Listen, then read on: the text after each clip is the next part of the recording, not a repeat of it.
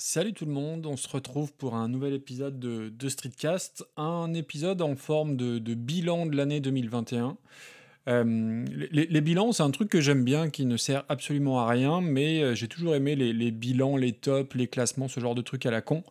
Euh, quand j'étais gamin, j'achetais tous les magazines bilan de la saison de foot, euh, 11 mondial, etc. Je lis tous les tops, les meilleurs albums, les meilleurs films, même si ça veut absolument rien dire.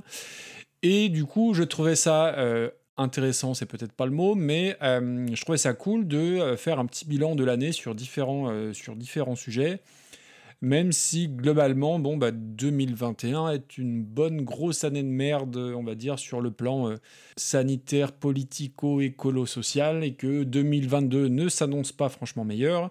Mais du coup, je vais égoïstement me cantonner à mon petit bilan à moi, euh, qui n'intéresse peut-être pas grand monde, mais voilà, c'est tout l'intérêt du streetcast, c'est de parler de soi. Euh, donc j'y vais à fond, puisque bah, voilà, je vais vous parler en, détail de mon année 2021, année particulière à plusieurs titres, euh, sur différents abords ou, que je vais aborder un peu plus en détail ensuite.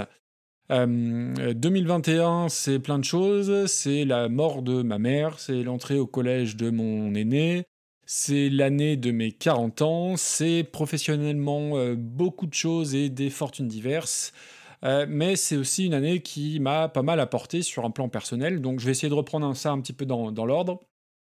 Euh, bon, la mort de ma mère, j'ai pas tellement envie d'y revenir parce que c'est pas le but de l'épisode. Même si, sans rentrer dans trop de détails, elle est morte en partie du fait du Covid, euh, qu'elle a attrapé à l'hosto à une période où, euh, où le vaccin n'était pas encore complètement installé. Euh, donc oui, quand j'entends Jocelyne et Gérard qui veulent pas se vacciner parce qu'on sait pas trop ce qu'il y a dedans dans le vaccin, oui, clairement ça me fait enrager, mais, mais voilà, là n'est pas, pas la question. Pour des choses plus, plus réjouissantes, c'est donc 2021, c'est l'entrée au collège de mon fils, hein, donc en sixième. Et le collège, alors j'en ai déjà parlé, je crois que j'avais fait un petit épisode là-dessus. Oui, c'est bah, une vraie étape euh, avec euh, toutes, les, toutes les nouveautés, les responsabilités que ça implique. Euh, un téléphone, avoir les clés de la maison, rentrer tout seul, prendre le car, et puis se confronter à la parfois dure réalité du, du collège. Les 15 premiers jours ont été assez difficiles au niveau, au niveau du nouveau rythme, parce que c'est lui qui parle plutôt le matin. Euh, ensuite, au niveau du, rythme des devoirs notamment et, de la quantité d'informations à alors ingurgiter au départ en termes d'organisation, euh, le collège, le car, la cantine, les cahiers, les livres, les cours, etc.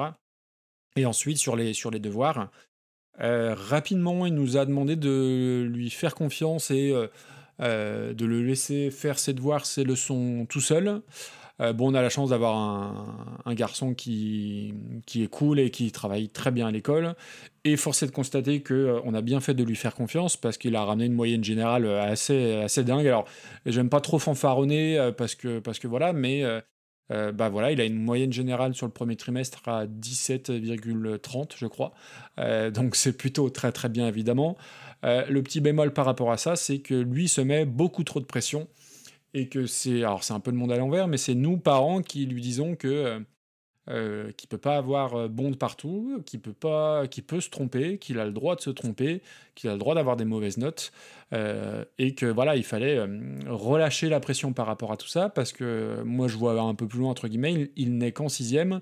La sixième c'est relativement simple, je dis bien entre guillemets, et que quand ça va se corser un petit peu, moi j'ai de très mauvais souvenirs de la quatrième, notamment sur tout l'aspect maths. Euh, voilà, je, veux, euh, veux qu'il se décoince un petit peu par rapport à tout ça et qu'il et qu'il entende qu'il a le droit de se planter et qu'il a le droit d'avoir des, bah, des notes parfois moins bonnes. Et ça, c'est pas forcément euh, évident parce qu'il est, bah, est très exigeant avec lui-même et ça tendance un petit peu m'énerver, je dois bien avouer. Bref, peu importe. Euh, donc voilà, du coup, le collège, euh, ça roule.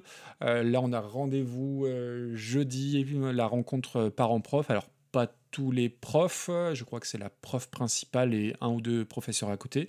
Euh, donc c'est toujours cool, surtout quand ça se passe bien. Enfin, essentiellement quand ça se passe bien, parce que quand ça se passe pas bien, c'est tout de suite moins cool. J'ai souvenir de mes, de mes parents qui allaient aux rencontres parents-profs avec euh, lors des classes de mes grands frères.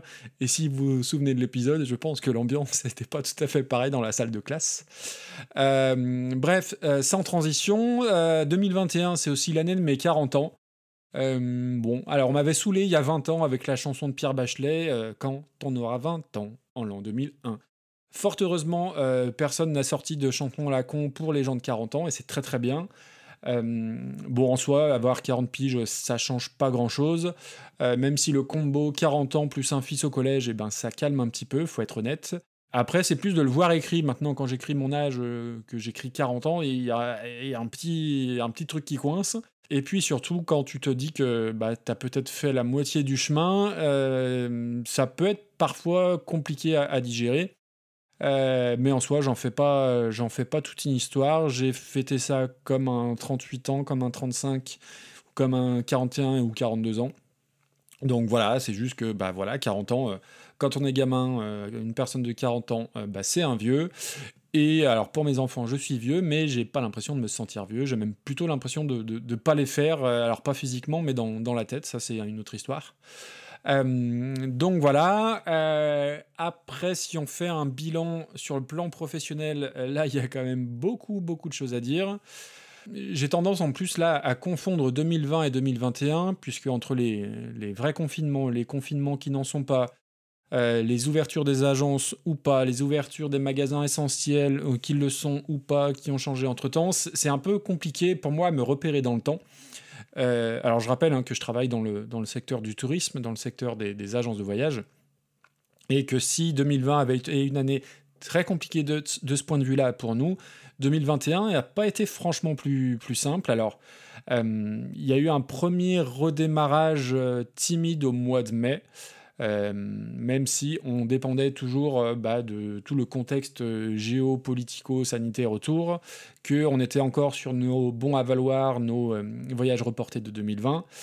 mais il y a eu à nouveau, voilà, on, a vendu l'été, on a vendu de la France, mais pas uniquement. Donc voilà, ça, ça, permettait de mettre un peu de baume au cœur à tout le monde. Il y a une véritable accélération au mois de septembre avec le, euh, voilà, avec une couverture vaccinale beaucoup plus importante et avec des prises de commandes donc de, nouvelles, de nouvelles réservations pardon, quasiment équivalentes à N-2 à 2019. Tout ça en effectif euh, réduit de moitié, tout ça en étant toujours au chômage partiel. Euh, donc c'était une sacrée performance, surtout après avoir supporté un an de, crise et de, et, de, et de plein de dossiers très compliqués à gérer. donc ça, c'était vraiment très très ouais, très positif hein, tout simplement. Alors après, le moral des équipes, et je m'inclus dedans, a été très fluctuant euh, toute l'année, compte tenu bah, voilà, des, gigatonnes de, trucs à gérer euh, et des euh, formalités qui changent entre le moment où le client réserve et le moment où le client part. je vous renvoie à l'épisode où, j'avais fait un, petit retour sur le tourisme 18 mois après le début de la pandémie. Euh, mais voilà, force est de constater que depuis septembre, il y avait une vraie embellie. On, commençait, euh, on recommençait à faire à nouveau notre métier. Donc ça, c'était plutôt très, très cool, très chouette. Euh, avec en plus de nouvelles perspectives, c'est-à-dire qu'on envisageait, de faire revenir un maximum d'équipes à plein temps, de manière à, recréer du lien avec nos clients, avec nos collègues, et surtout à pouvoir bah, tout gérer, c'est-à-dire les nouvelles réservations, les nouveaux devis, etc. Donc il y avait de belles perspectives, et tout ça est tombé comme un château de cartes euh, bah, il n'y a pas très longtemps, quoi, il y a trois semaines. Alors ça s'est fait en plusieurs étapes, mais en deux jours de temps. Euh, en premier lieu, la fermeture du Maroc. Le Maroc a fermé ses frontières. Alors même si le Maroc n'est pas la, plus grosse destination euh, dans, nos, dans nos commandes, euh, ça, a, fait, fait un peu boule de neige. Euh, et puis ensuite, c'est l'île Maurice qui était classée rouge. Donc classée rouge, ça veut rien dire. Classée rouge, ça veut dire que tu peux pas y aller si tu n'es pas vacciné. Mais si tu es vacciné, tu peux y aller comme énormément de destinations. Eh bien, le gouvernement a fait passer l'île Maurice de rouge à rouge écarlate. Oui, oui, je n'invente rien, c'est pas le Gorafi. La, la, couleur rouge écarlate existe, et en gros, rouge écarlate, eh ben, on pouvait plus rentrer. Euh, donc évidemment, nous, on avait énormément de nouveaux dossiers ou de reports, de reports, de reports de dossiers Covid qui partaient sur l'île Maurice là, incessamment tout peu. Donc il a fallu absolument tout redéfaire avec tout ce que ça implique en termes de, de, charge de travail, en termes de frustration pour les clients et pour les équipes. Tout ça pour que l'île Maurice repasse au rouge une semaine après. Donc en gros, euh, on a dû tour défaire pour une semaine. Bref, euh, c'est pas la première, euh, comment dire, c'est pas la première approximation du, gouvernement, c'est sans doute pas la dernière. et à partir de là, entre ça, entre le Maroc, entre bah, la, la, cinquième vague, la reprise épidémique, la baisse de la fréquentation dans nos boutiques et la baisse de nos prises de commandes, c'est quasiment du 60-70%. Et au-delà de cet aspect chiffre, c'est surtout un énième coup de bambou euh, derrière les oreilles de, bah, de, nous, euh, de, bah, de toutes les équipes qui, travaillent en agence, et moi y compris.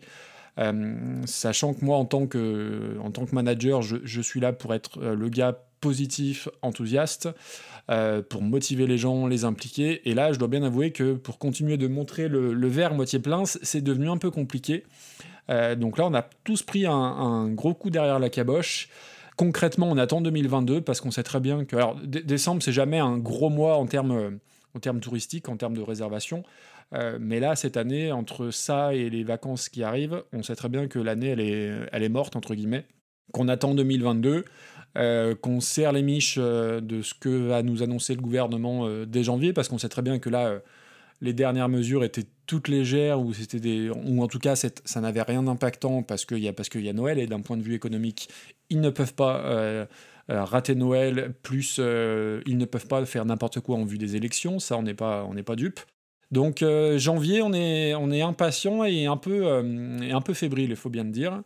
Donc voilà professionnellement il y aurait beaucoup à dire et sans doute que je referai des, des épisodes sur ce sujet là alors après sans transition à titre personnel alors, je, ne me mets jamais d'objectif, mais euh, notamment sur le plan de la course à pied, euh, je m'étais mis en tête de courir toujours aussi régulièrement. Alors oui, je cours toujours deux fois par semaine, mais je cours beaucoup moins. Et donc sur ce plan-là, c'est un, échec cuisant. Euh, alors je n'avais pas forcément un gros niveau avant le premier confinement en 2020. alors premier confinement en 2020, j'avais arrêté de courir parce que pour pas prendre le moindre risque entre guillemets. Et le fait est que j'ai jamais réussi à retrouver mon niveau d'alors. Euh, et ça, c'est un peu frustrant, c'est-à-dire qu'à cette période-là, je courais 5-6 euh, km une fois dans la semaine, et le week-end, je courais entre 10 et 15 bornes. Et depuis, bah, j'arrive pas à retrouver ce niveau-là. Euh, même quand je cours 5 km en termes de rythme, je le fais bien plus lentement qu'avant. et je n'arrive pas à retrouver ce niveau-là, particulièrement à partir de, mars du printemps 2021.